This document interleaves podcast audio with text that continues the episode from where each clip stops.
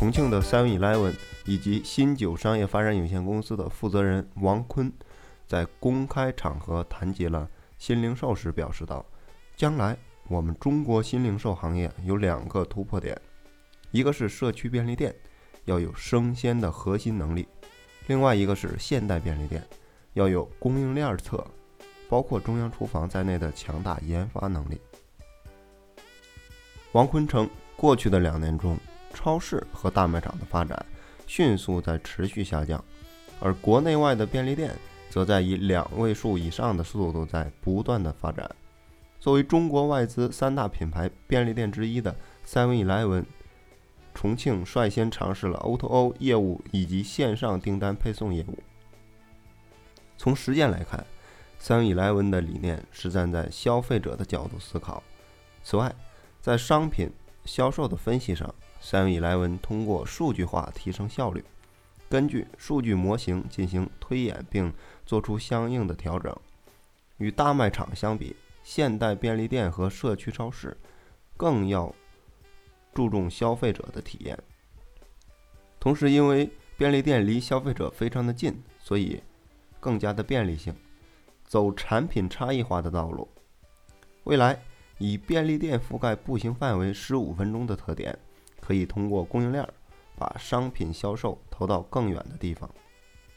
在社区做便利店，他认为应该合理的选址来降低成本，以线上配送业务为主，线下业务为辅，这样一种轻资产、快周转、依靠线上的模式，未来盈利性会更好，也便于大规模的快速复制。黄坤还指出，目前便利店的超市采取和京东、美团、阿里等第三方平台合作的方式，便利店掌握了供应链，第三方掌握了物流。和传统的社区超市、便利店形成差异化的不仅仅是中央厨房及研发能力，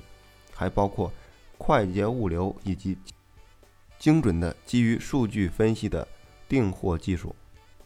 在谈及未来的现代便利店的。需要具备要点时，王坤还提出了以下四点：一、作为现代便利店的终端侧，前面要有供应链；二、要积累丰富、准确的消费者的数据；三、卓越的商业研发和商品管理技能，以及完善的运营管理体系；先进的开发选址技术；